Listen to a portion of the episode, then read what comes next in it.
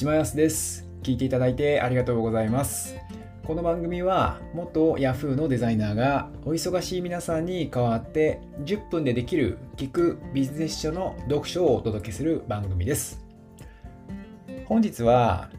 メンタリスト DAIGO さんの、え本である直感力という本を要約してまいります。本日の結論からですけれども2秒で最高の決断ができるというところでもう2秒なんてもうすごいですよね。時間がもう全然かからずに最高の決断ができるってもう本当にいいですよね。というわけで本日も参りましょう。まずですね直感という言葉の意味を、え最初に、えー、考えてみるとですね、えー、直感とは論理的な思考や意識的な観察を介さずに無意識に意思決定や判断が行われることです。まあ、つまりですね、なんとなくこそが直感の正体なんですよね。で、このメリットとしては、自分の直感を信じることができる人っていうのは、もうとにかく意思決定がスピーディーであると。で自分の直感を信じることさえできれば、もし仮に間違えていても、後悔をしない判断ができるというのがメリットになります。で直感をするあ直感を味方にする3つの原則というのがあってこれはですね直感を生かすために覚えておくべき事実ですね。で1つ目が最初の直感というのは90%当たるというお話です。あのイスラエル大学の研究で人間の直感というのは90%近い確率で的中するということが証明されています。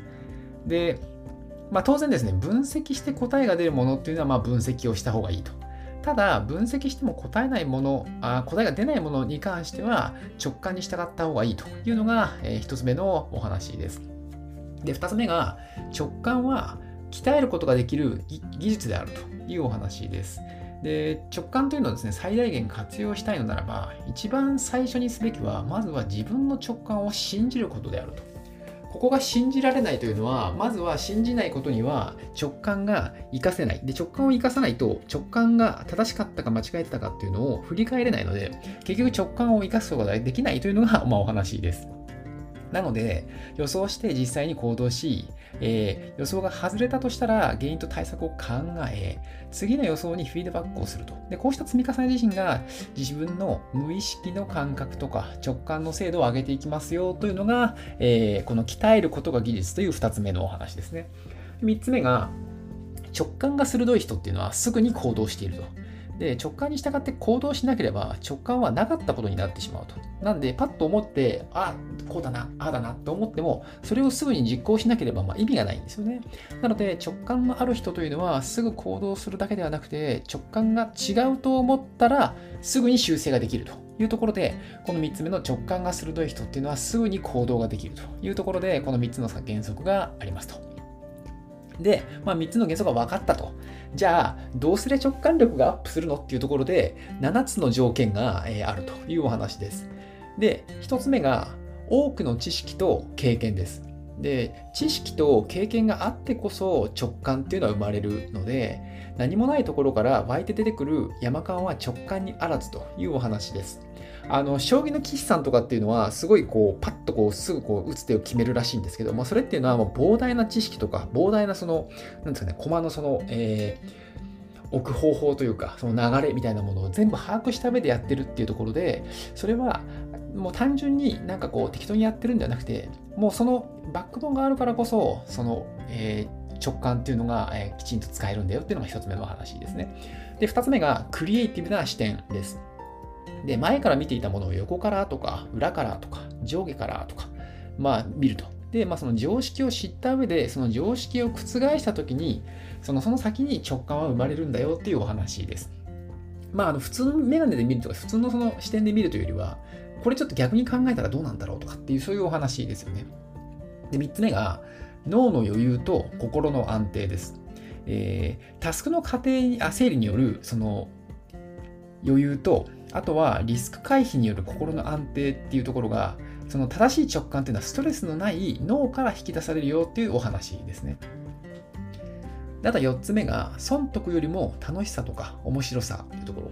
で、まあ、好きこそものの上手な例っていう話ありますけど、まあ、好きこそ勘の鋭かれっていうお話があって、えー、直感を呼ぶのは自分の楽しさとか自分の幸せみたいなものっていうののその先にあるよっていうお話ですね。で、5つ目が仲間やライバルがいる。で天才っていうのは決して孤独ではないっていうところですね。で、まあ、過去のその天才たちがいくつか何人か出てたんですけど、まあ、それに関しても、まあ、一人じゃなくて、あくまでそういったライバルと切磋琢磨した上でやってるよっていうところで、まあ、そういったところというのも一つの条件になると。で、6つ目が一芸に秀でるっていうところで、専門バカよりも苦労と、えー、その趣味、趣向みたいなもの、ではその専門外のその刺激からその直感を引き立たせるっていうところが大切だっていうのが6つ目のお話です。で7つ目が脳にメリハリをっていうところで脳が元気な朝とか午前中っていうのに集中をして昼には思考を止めて夜はリラックスすると。なんで行き詰まった時に関しては思い切って思考を一度止めるっていうのが大切だっていうのが7つ目のお話です。はい。いかがでしたでしょうか？本日はですね、メンタリスト DAIGO さんの直感力を要約してまいりました。あの結構その世間的に、まあ、その僕自身もその身の回りにいるその、まあ、経営者の方であるとか、まあ、あとはそのすごい優れた尊敬できるようなその方上長の方とか上司の方っていうのは基本的にはあの意思決定がやっぱ早いんですよね。でもうその意思決定っていうのはあの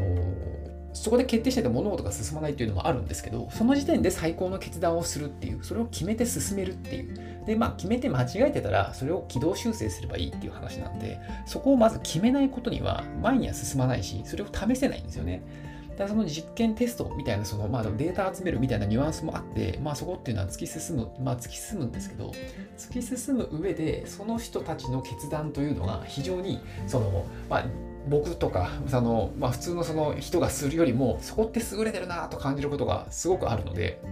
今回の本というのは、まあ、そういった経験とか知識とかっていうところがバックボーンになってるんだっていうのが非常に分かりやすく書いてあってとてもためになりました。